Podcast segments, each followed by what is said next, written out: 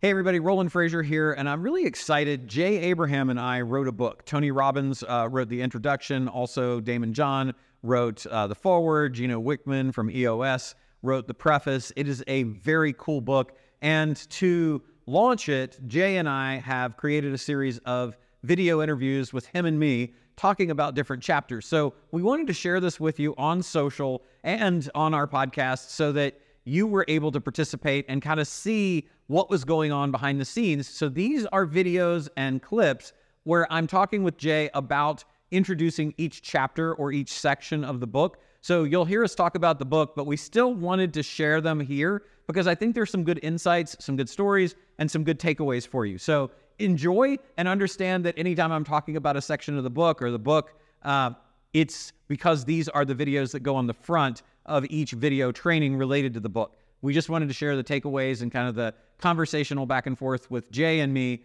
with you guys. I hope you enjoy it. And now it's going to play. Okay, so now you've learned how to think big at the beginning of part two. Now it's time to think about how can you think even better. And one of the best ways to go about doing that is to have good mental models. Charlie Munger gave a great speech. I think it was a graduation speech. Charlie Munger, for those of you who don't know or remember, is Warren Buffett's partner, uh, who Warren says is the smart one of the two. And uh, he he's just a colorful, brilliant guy. He gave a speech and he talked about the ability to succeed in life has a lot to do with your ability to receive a lot of information, but then hang it on a lattice work of mental models and that mm. you only need a few of these mental models 40 50 or so of them to really have a broad understanding of almost everything and that you'll find that you can pluck one off and apply it to this situation and pluck another from a different field and apply it to that situation and when you are able to have this lattice work as he says then you're able to think significantly better than almost everybody else and so I think that's a lot about what this chapter and this part of the book is about. Jay, the the mental models for thinking better. What what do you have to say about it? Well, it, I mean, my life was redefined when I put together the fact that there were a finite number of better ways to really look at everything. I mean, the first thing was somebody taught me that you can either grow in an incremental way or an exponential way. They called it an exponential entrepreneur, and that changed my thinking. Then somebody else said, you can always work either on the linear growth or you can work on the geometry of the business. Same effort or less will get you this far, far greater. And so I realized there were methodologies that you could work on the geometry. The same effort could blow it up.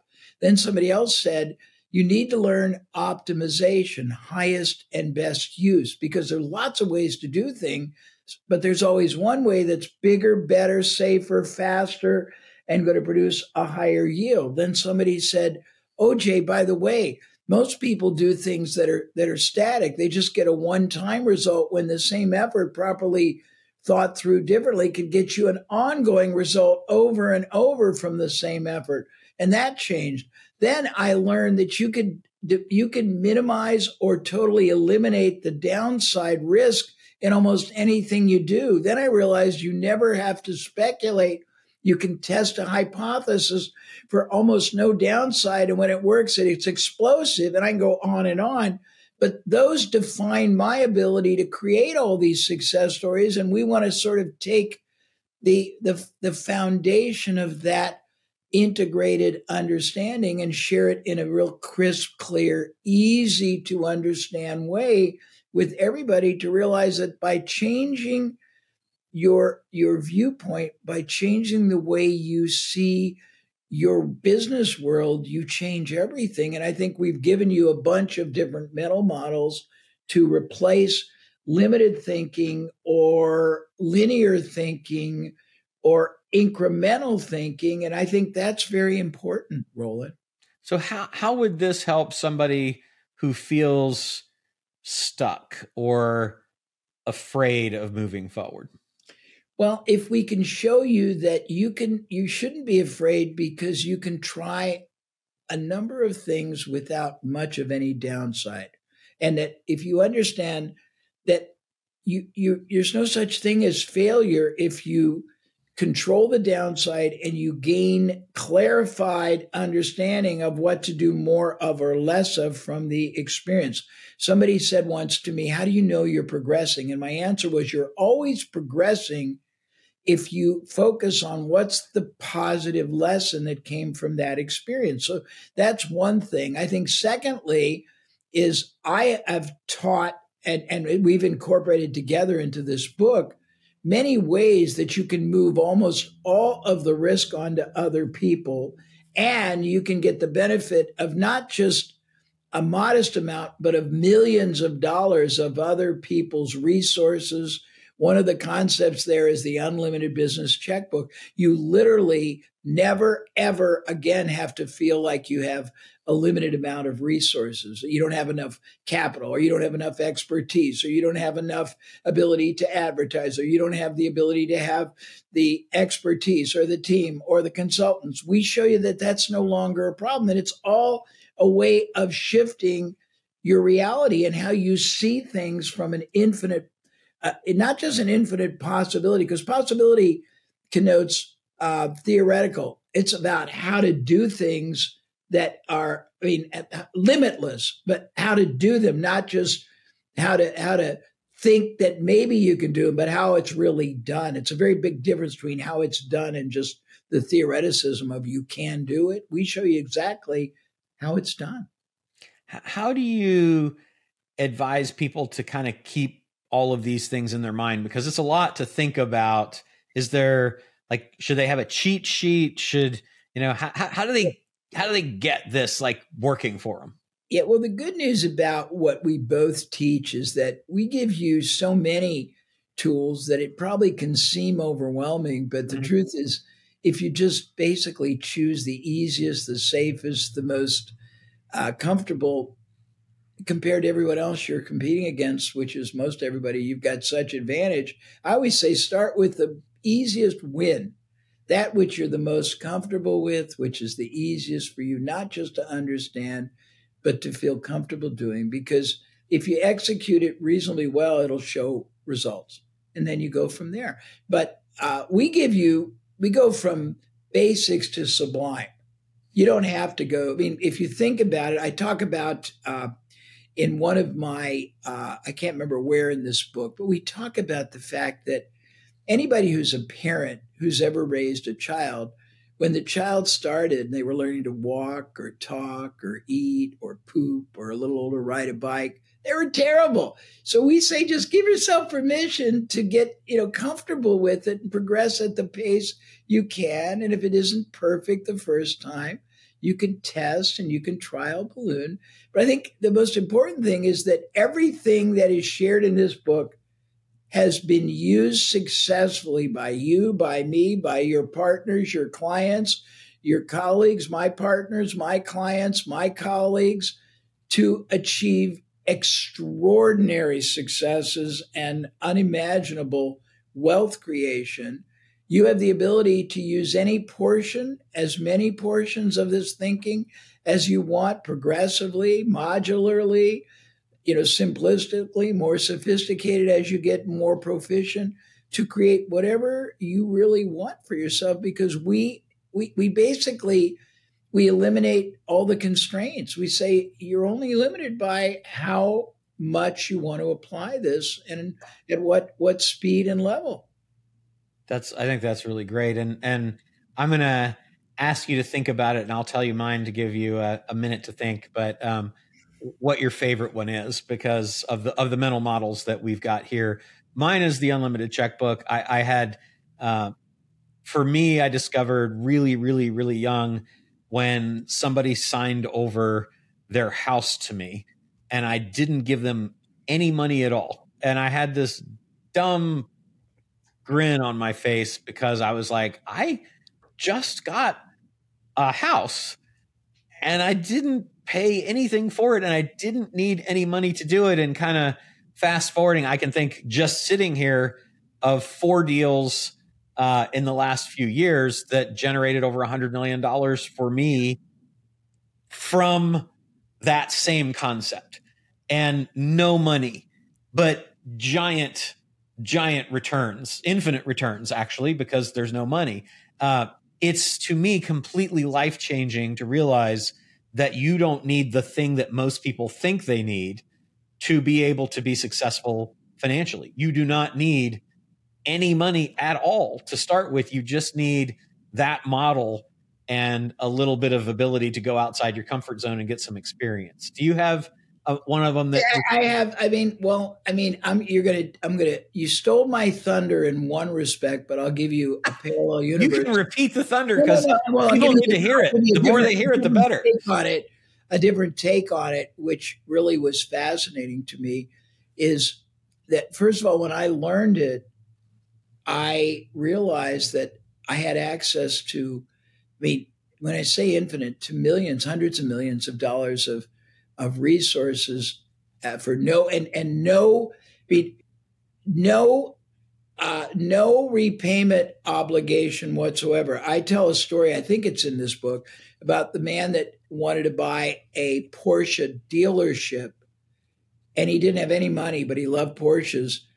And using a strategy that is not dissimilar to what we're talking about, he not only bought the dealership, he got paid a million dollars for doing it, true story, but he didn't have one iota of, of equity dilution. He didn't have one penny of repayment.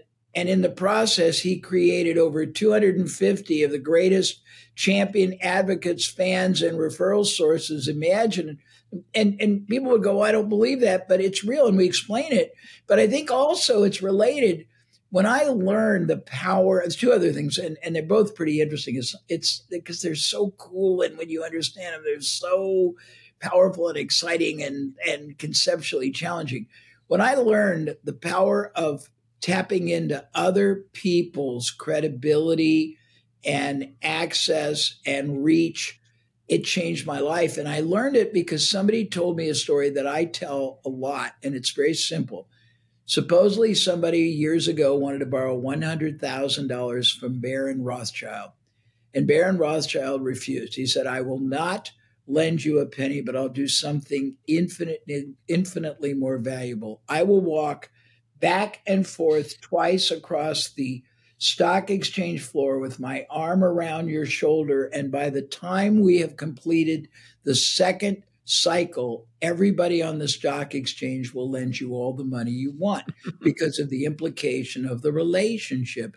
And I was able, I told you, I did $250 million of seminars in a handful of years, and I risked less than 200,000 cash throughout it all because I was able to use Tony Robbins' credibility, the newsletter's credibility, Success Magazine's credibility, a bunch of famous authors' credibility, Entrepreneur Magazine's credibility, the In-Flight magazines. When you learn all that you can do using none of your own capital, but other people's resources, access, credibility, distribution, it's mind blowing. The latter thing that, I mean, I'm telling you all these things I got my uh, my rocks were were really rocked when I learned barter. I I learned it from a guy that had traded over a billion dollars, and when he showed me how Carnival Cruise started with one beat up cruise line and using barter, they turned it into multi billion dollars. And when he showed me how DHL owned their their niche using barter and no capital, and when he showed me how Chrysler and Mazda used it, and he showed me how all these main big companies used it and how anybody could use it. It was pretty cool. And then I ended up with having, I mean, you've been to, you've not been to my house, but I have sports cars, I have Mercedes, G Wagons, I have all kinds of exotic cars, and I haven't paid for any of them. I just traded for them. So it's pretty interesting. It's really, really cool. And and I think taking that into for you guys that are thinking, uh, how how can I use this and and maybe give me some some other examples. One would be you can be Kylie Jenner or you can be George Clooney and you can be famous and use that to build an audience.